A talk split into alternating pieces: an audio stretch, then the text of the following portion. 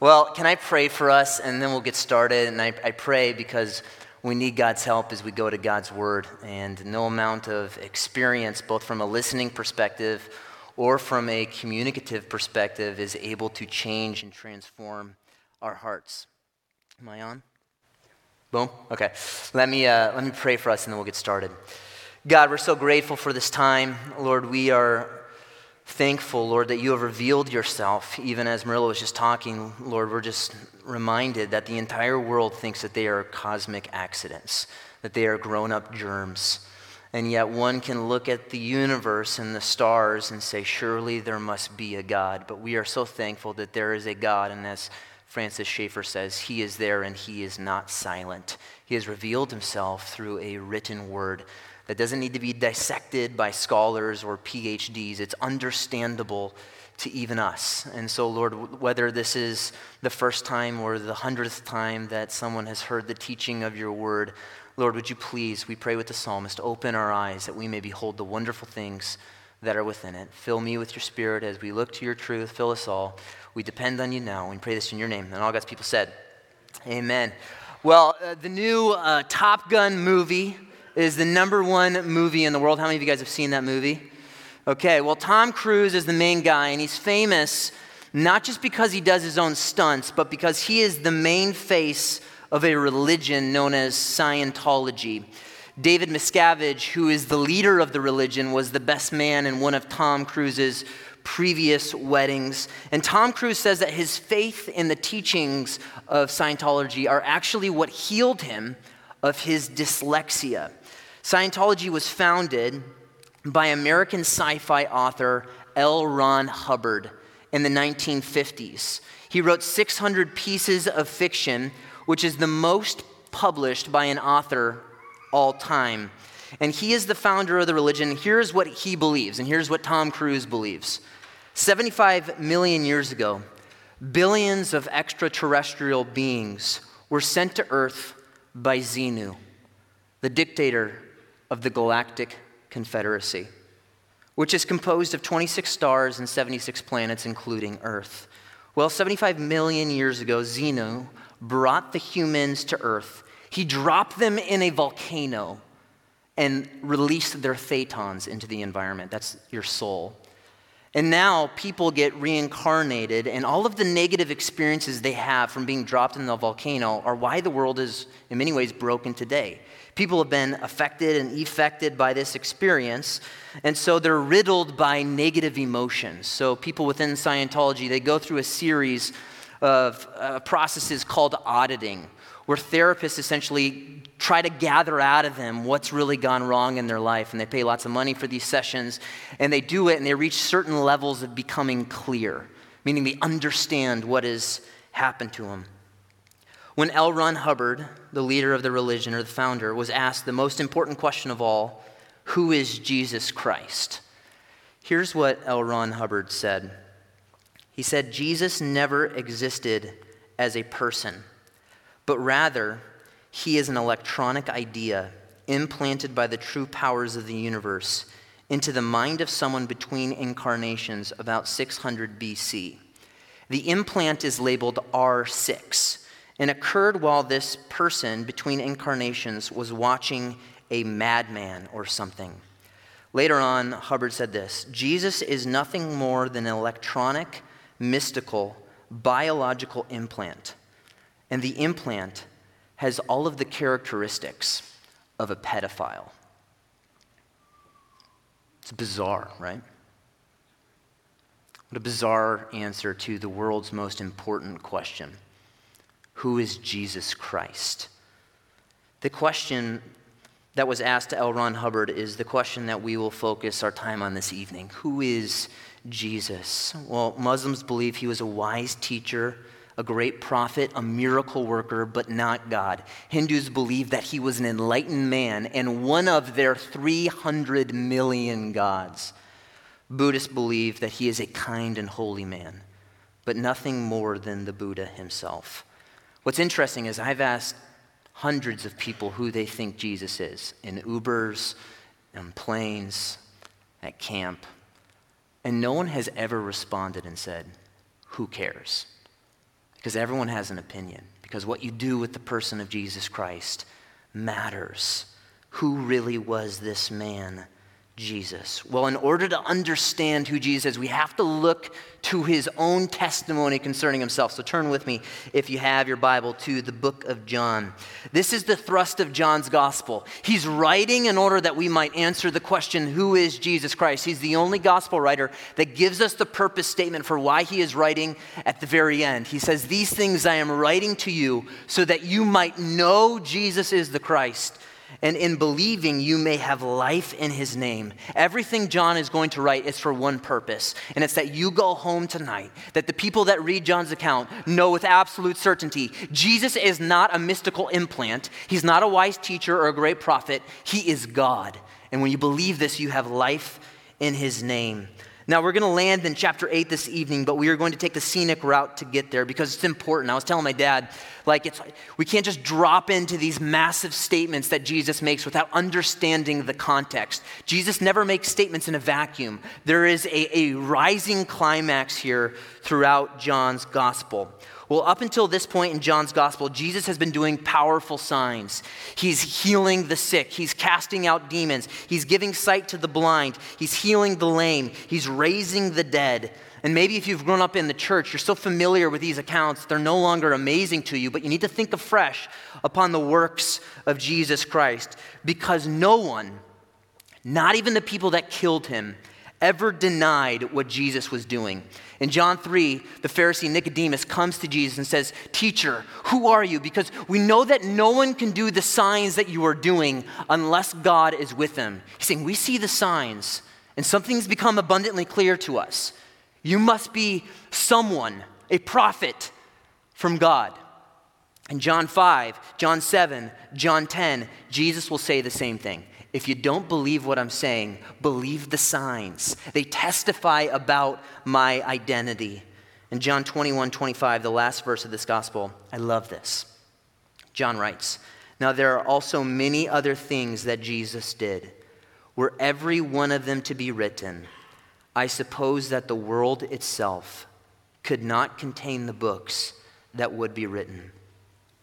This is monumental massive testimony. The miracles that we see in the gospel are just a sample. You could study them your entire life. And John just gathers all of those together and says, This is nothing. This is a mere representation of what happens over and over and over again throughout the three year ministry of Jesus. John is going to use this word signs throughout his gospel because he's not calling them miracles, because signs signify that everything that Jesus is doing points to something more. He's not walking throughout the city of Jerusalem and throughout Galilee saying, ah, here's a trick, here's a trick, purple lion. No, he's doing something. He's saying, hey, look at me. I'm going to perform a sign, John chapter 5, John chapter 6, John chapter 7. I'm going to perform a sign so that you look to me and say, Who is this man? Then I'm going to proclaim my own identity and then he's going to be rejected over and over and over again by the people he came to save. There's a pattern in the Gospels powerful sign, powerful testimony, and a hard hearted rejection of the people that he came to save. In John chapter 5, Jesus heals a man on the Sabbath and declares himself to be equal with God. This is too much for the Pharisees to handle, so they try to kill him. But Jesus withdraws because his hour had not yet come in John chapter 6, an entire year passes during that period. We need to understand this because the context is important. And even if you're going, what's the, import- what's the importance behind the context? Well, this thrills me. You know why? It's because when we read the account of the Gospels, we're looking at real history. This is a real man. And these details are given to us so that we can go, this is the Word of God. So in John chapter 6, Jesus withdraws from the city. He knows that the Pharisees are trying to kill him. And this is a two year plot on the part of the Pharisees. So in John chapter 6, he's in the region of Galilee. He performs the largest sign in terms of size. He feeds 20,000 people. And at this time, Jesus will give the first of the seven I am statements. These are unmistakable claims to his own identity, to his deity. And if you missed it last week, Jesus says, I am the bread of what?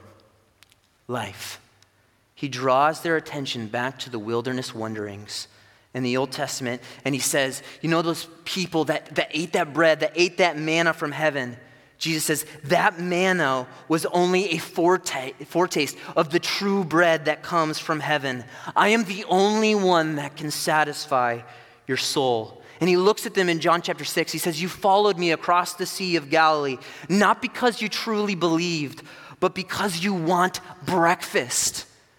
I will give you something more than a morning meal. I will give you myself. I am the bread of life. At the end of chapter 6, the people that were saying, Let's make this guy king, they say his words are too hard for them. And they leave him. And Jesus looks at the 12 and says, Will you leave me too? Now, in John chapter 7, it tells us that the Feast of Booths is near. So here's what we need to understand there's six months that passes between chapter 6 and 7, and an entire year has passed since Jesus has healed the man on the Sabbath in John chapter 5. And it tells us that the Feast of Booths is at hand. Well, let's read John chapter 7, verse 2. John chapter 7, verse 2. Let's, I'll start with one. After these things, at six months after chapter 6, Jesus was walking in Galilee, for he was unwilling to walk in Judea because the Jews were seeking to kill him.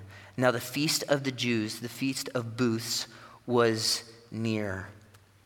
Now, in 10, Look at verse 10 through 13.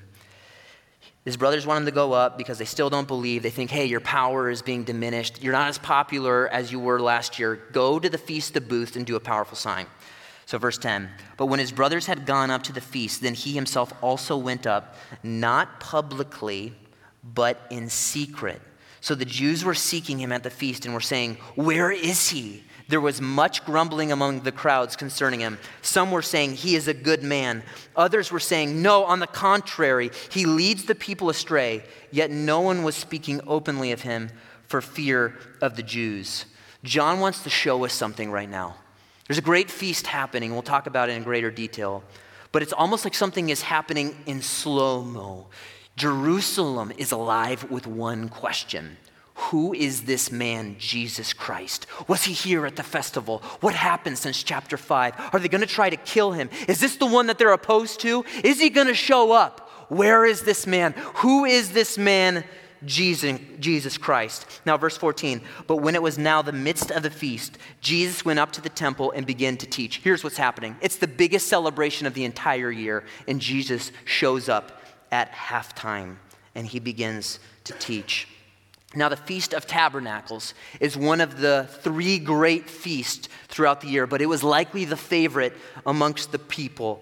It was an eight day celebration where every single person, hundreds of thousands of pilgrims, even some from small towns who had no synagogue of their own, they would flock to the city and they would build makeshift tents or booths from sticks and branches and leaves, and they would all camp outside. Have you ever been to a church like camping trip? Well, picture hundreds of thousands of people for eight days. And here's what they are celebrating they're celebrating that when God, He led them through the wilderness for 40 years. And as they were camping outside for those eight days, parents would tell their children, Let me tell you what God has done. Let me tell you what God has done. It was a time of unrivaled, unparalleled joy. The rabbi said, You have never seen rejoicing if you have not seen the rejoicing at the Feast of Tabernacles. This was a party. And what God had done in the Old Testament and what they were continuing to do at this time is that God gave to his people a series of pictures to be acted out so that the people would never forget what he had done. It was a drama that was ordained by God in order that the people who are prone to forgetfulness would remember God's kindness. Moses had given the instructions for this feast back in Leviticus 23, and they we're to celebrate this every single year. Picture all the cousins that never get to see each other. They're running around the streets, they're playing, and hundreds of thousands of people are here for one event. And midway through the week, the people are wondering where is the man, Jesus Christ? Where is the man, Jesus Christ? The feast was full of symbolism. And there were things that happened every single year that the people came to expect. One of these traditions was that the priests would go down to the pool of Siloam. I've been there with Don Clausen. And they would go down and they would take these golden pitchers. All the while, all the children, all the families are following the priest. I mean, I don't know if you've been to Israel or if you've seen, like, uh, been to a foreign wedding. This is an absolute party. So they'd go down to the pool of Siloam. They'd follow the priests with their golden pitchers. All the while, all the people are shouting and singing Isaiah 12 Salvation is from our God. We will draw water from the pools of salvation. And they would follow the priest down to the pool, and they would follow the priest back up to the temple. And upon arriving at the temple, the priests would circle the altar like this once, and then they would raise their golden pitchers in the air, and they would pour the water from the pool of Siloam upon the altar right before the daily sacrifice. And immediately after they would do that, the celebration would continue. This would happen every single day. The whole scene was celebratory that God is a good God, He is a gracious God, He provides what we need most. And as they poured the water out on the altar, the people would be reminded of when Moses struck the rock and God provided water in the wilderness to satisfy their parched thirst. But these great festivals didn't just look back and celebrate the past, they propelled the people to look forward and anticipate the future, that one day the Messiah would come. Now, look with me at chapter 7, verse 37.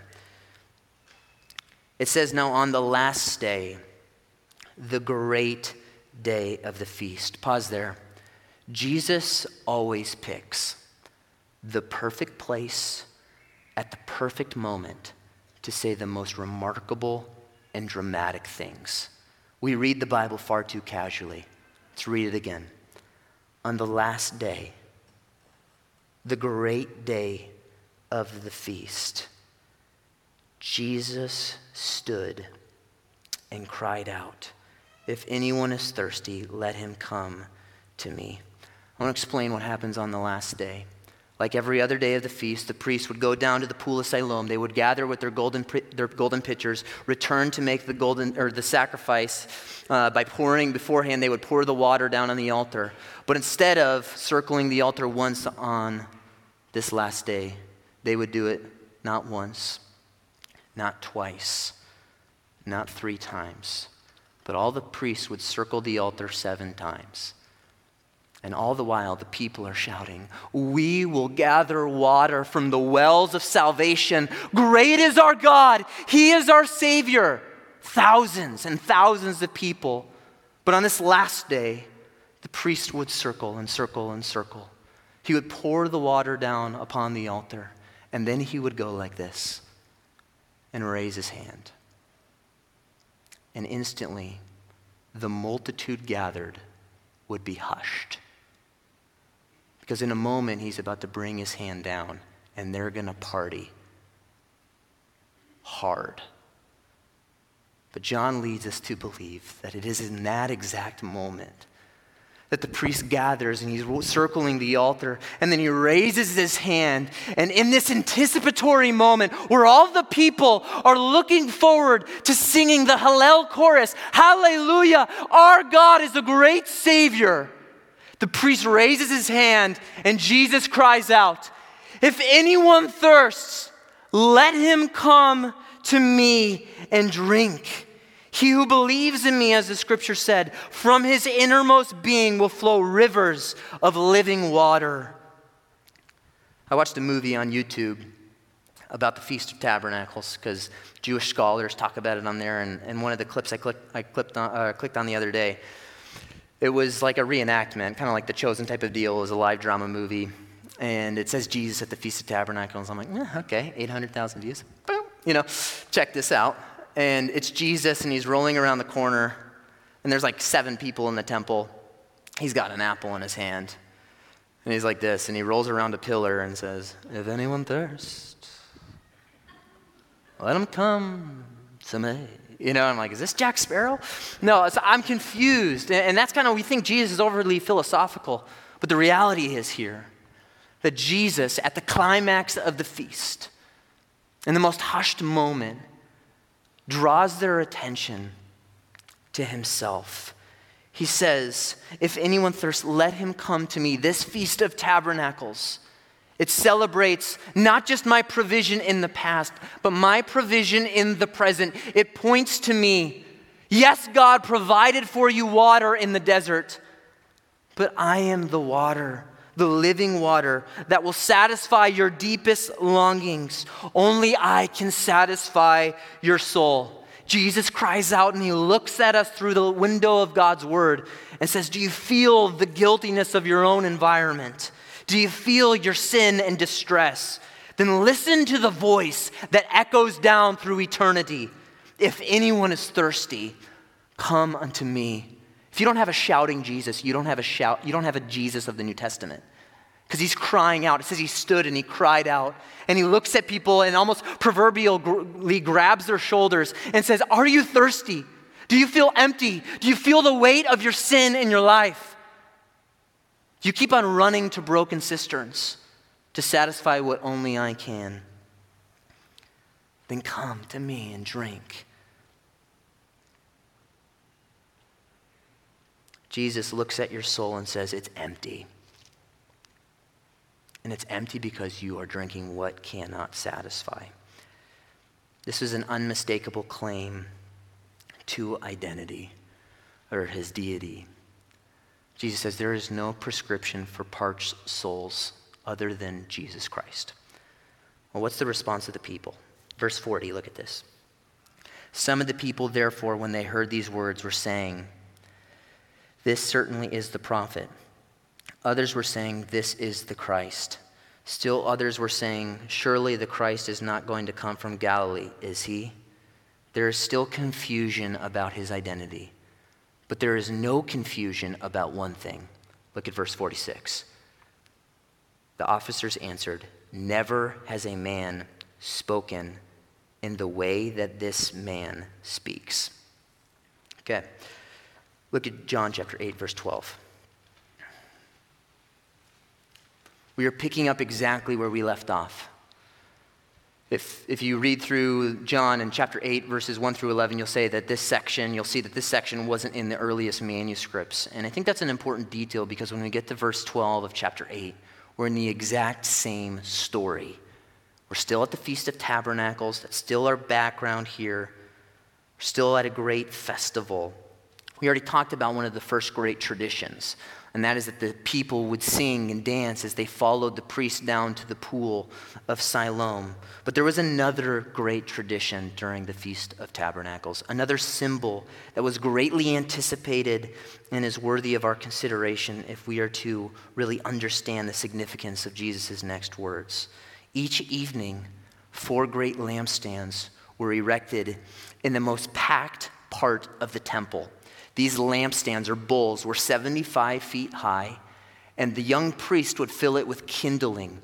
Then they would pour 65 liters of oil in these great bowls. And every single night, the young priests would climb up the ladder, and all of the people are packed into the temple court. And they're climbing the ladder, and each of the priests has a little torch in his right hand. Climb, climb, climb dancing, singing, shouting, Our God is great. Our God is great.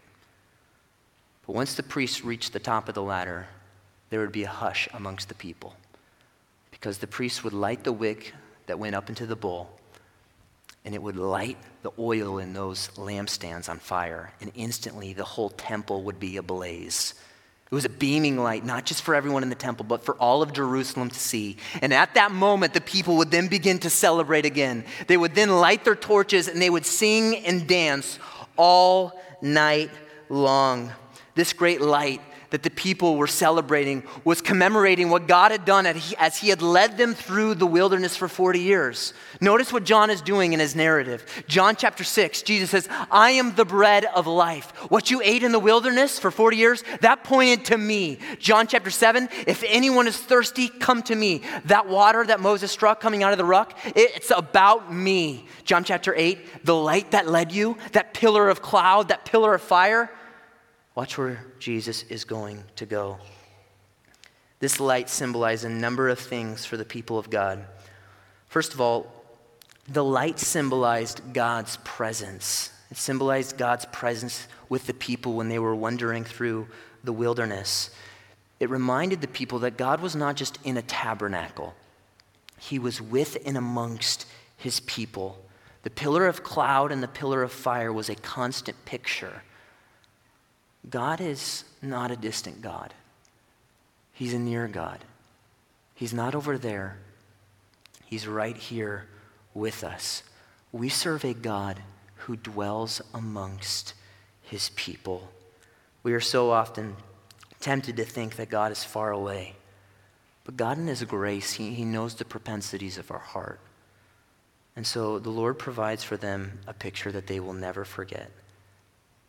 God is with us. God is teaching his people in the Old Testament, and this is what they're celebrating. No matter where you go in the wilderness, and no matter how dark the night, I am with you. But not only did this great light symbolize God's presence, it also symbolized and demonstrated God's guidance. In the wilderness, there was no identifiable objects. It's not like you're saying, you're going to pass this house on the right, then take a hard left. They're in the middle of the desert. How do they know where to go? Well, Numbers 9 tells us when the cloud moves, you move. It was their guidance. They, they, they couldn't even trust themselves in the heat of the desert. It's hot, there's mirages that distort even their ability to perceive where they're going. And so the pillar of cloud and the pillar of fire by night symbolize that we're not the ones that lead ourselves. God is the one that leads us, He is the one that guides us. But not only was the pillar of cloud and the pillar of fire a symbol of, of provision, of His presence, of His guidance, but also protection and deliverance. In Exodus, it says that the people of God were walking out of Egypt and it says that then Pharaoh became angry and he pursued the Israelites with his entire army. And what separated them from the people of God? Do you remember? A pillar of blazing fire. The light was a symbol that God protects us from the darkness. He rescues us. He delivers us. He's a good God. He's a gracious God. He's a kind God. He rescues us from our enemies. He leads us to a promised land, and He is with us. He never delivers to abandon, He delivers to dwell. And the light in the Old Testament was a constant symbol. We have a great God. He doesn't just get us out of Dodge, He stays with us, and He's taking us somewhere better. He lives with us. And the light was also a symbol that one day a Messiah would come. It says in Isaiah that one day the people that live in great darkness will see a great light. This is what they are celebrating. So, I want you to imagine the last night of the feast. And that detail is important for us because Jesus is going to say over and over again, My hour has not yet come my hour has not yet come, because he's on a divine timetable. But not only that, he knows that the people are going to kill him. He didn't, he was not surprised by his death. He came to die. But it says on the last day, because John wants you to understand something. Jesus is never nonchalant about his presentations of the truth about who he is. There's a level of urgency here. Jesus isn't saying, take it or leave it. There's a zeal here, a real burden that Jesus has for those whom he sees right now at the feast, and the next day will return to their small towns where they will never, ever see him again. So imagine the scene with me the last night, the great night of the feast. The people are going home the next day. The young priests are climbing the ladder 10, 20, 30, 75 feet in the air. They hold out their torch. The people are hushed.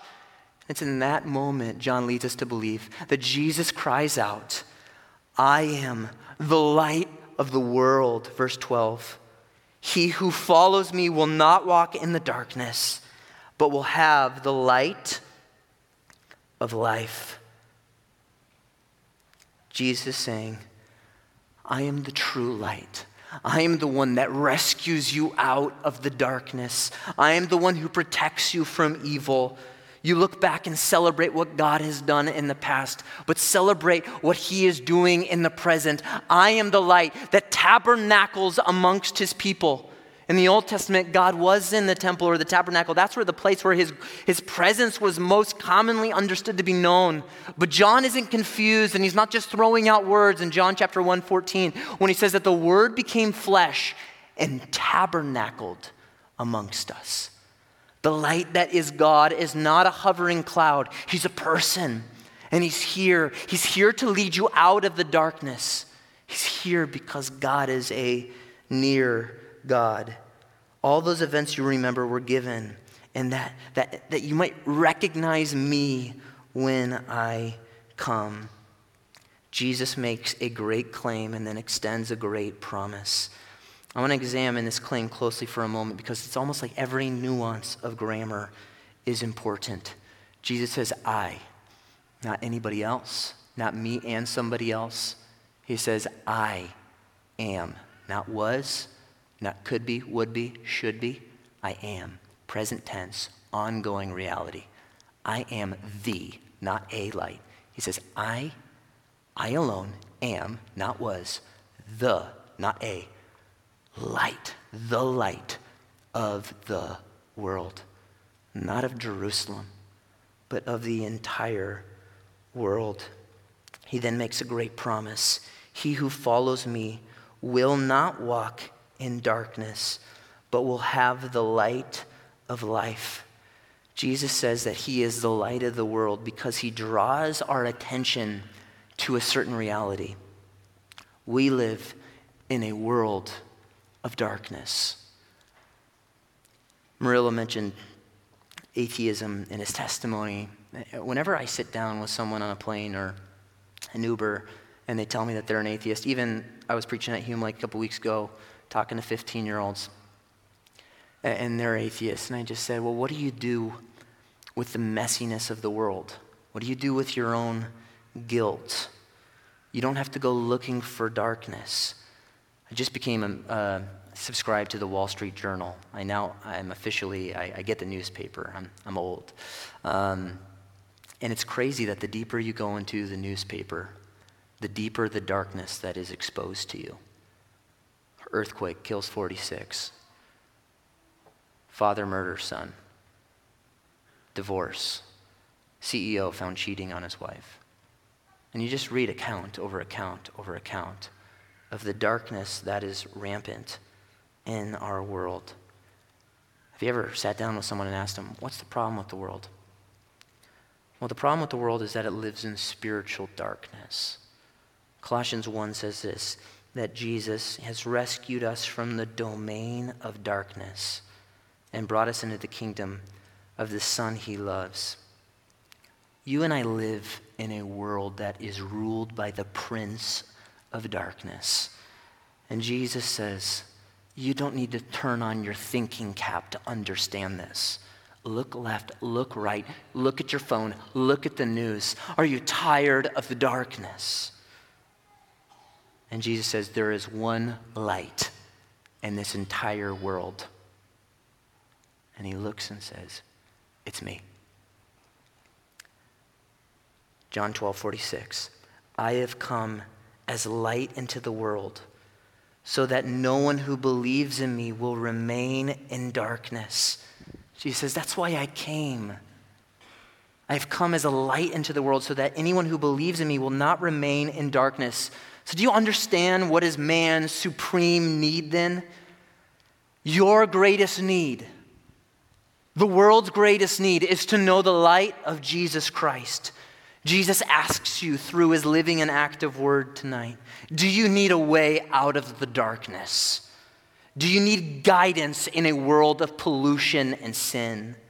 Do you need protection from the forces of evil? Do you need safety and shelter? Do you long for God's presence? Do you know the way to your eternal promised land? Do you need forgiveness for the sin that is within you? Is your conscience riddled with memories of how you have failed others and how you have failed God? Do you chase a light that flickers and fades?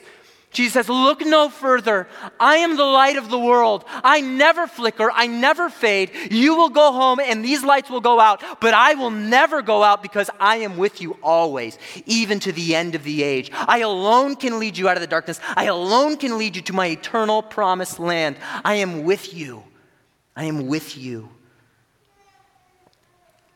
Come to me. There are so many invitations in the gospel and I want to talk about this for a minute. Jesus says, I am the bread of life. Do you know what he says next? He says, Come eat. He says, I am living water. So come what? Drink. And then he says, I am the light of the world, so come, follow me. Jesus is never asking to be admired. He's never asking to be appreciated. He's never asking to be observed. He's never asking to merely be listened to. He is calling you to partake in what he offers. And this is a personal thing. No one can do this for you. Your heart must ache. You must feel the hunger of your soul. You must feel the thirsty nature of your heart and come to the one who gives you life. Now, the question is who can come to Jesus? Who's invited to come and follow the light? Who's invited to come and eat? Who's invited eh, to come and drink?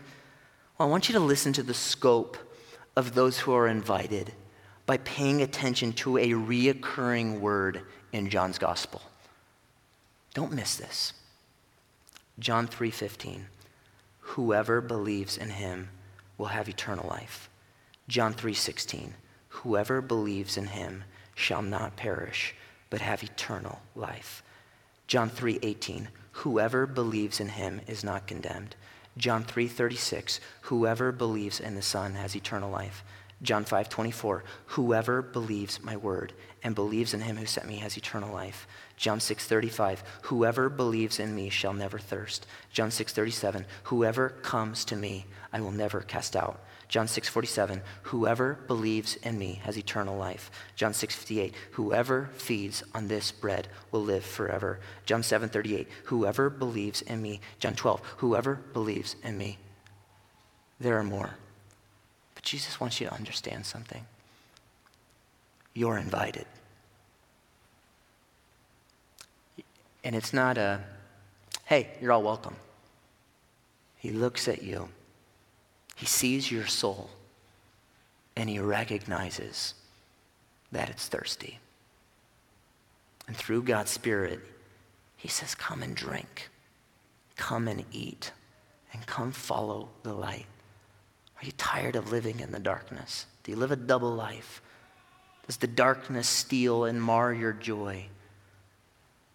Come follow the light, and you will live in unrivaled joy in a world that only knows despair. Every single person in this church and every single person you interact with is included in the word whoever. Do you understand that? The question is why is Jesus so inviting? Look with me at John 8 24.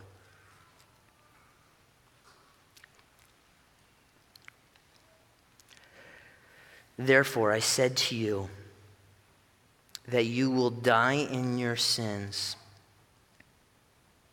For unless you believe that I am He, you will die in your sins. This matters to God. And that's why he's not saying, I am the light of the world. He's crying out, I am the light of the world. He's saying, You live in darkness. You will die in darkness, and you will spend eternity in the darkness unless you come to me. I am not an apathetic Savior. Ball's not in your court, buddy. See if I care. That's not at all my sentiment. My sentiment is follow me. Have you found a better Savior? Have you found someone else to relieve you from the burden of sin? Have you found another one to lead you out of the darkness? No, I and I alone. I am the way. I am the light. I am true food. I am true drink. So come. But People don't. People don't come. Why? Turn back to John 3.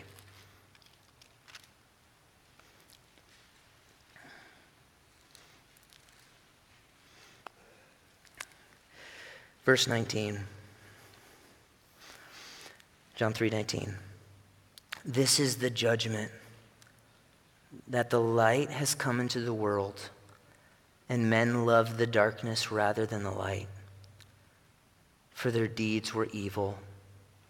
For everyone who does evil hates the light and does not come to the light for fear that his deeds will be exposed.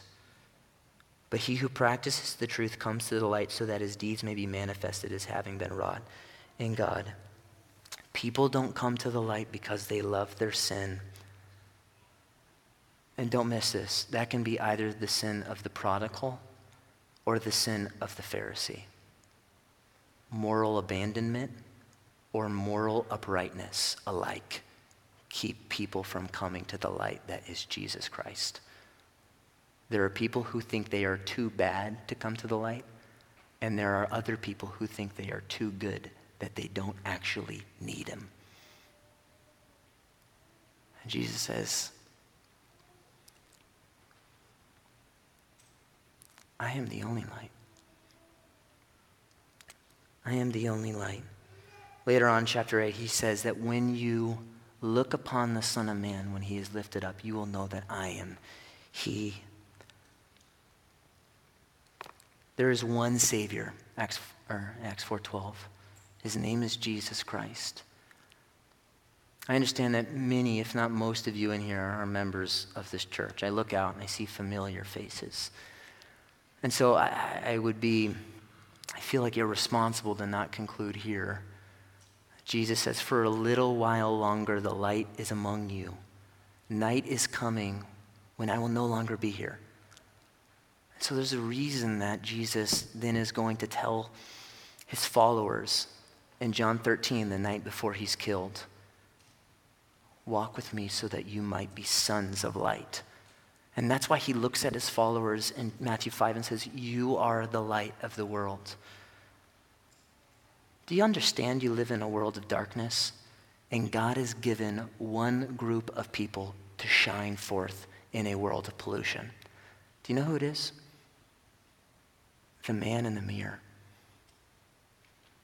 Sometimes I think we get this idea, especially in the last two years, where Christians, the, responsibility is to gather together and huddle all the light into one room and talk about how dark the world is.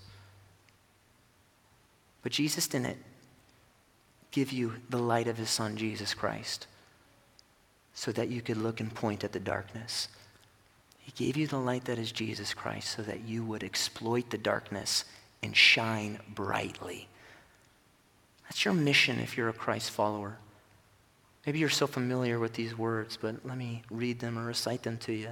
You have been saved by God, First Peter, in order that you might proclaim the excellencies of him who has called you out of darkness into his marvelous what?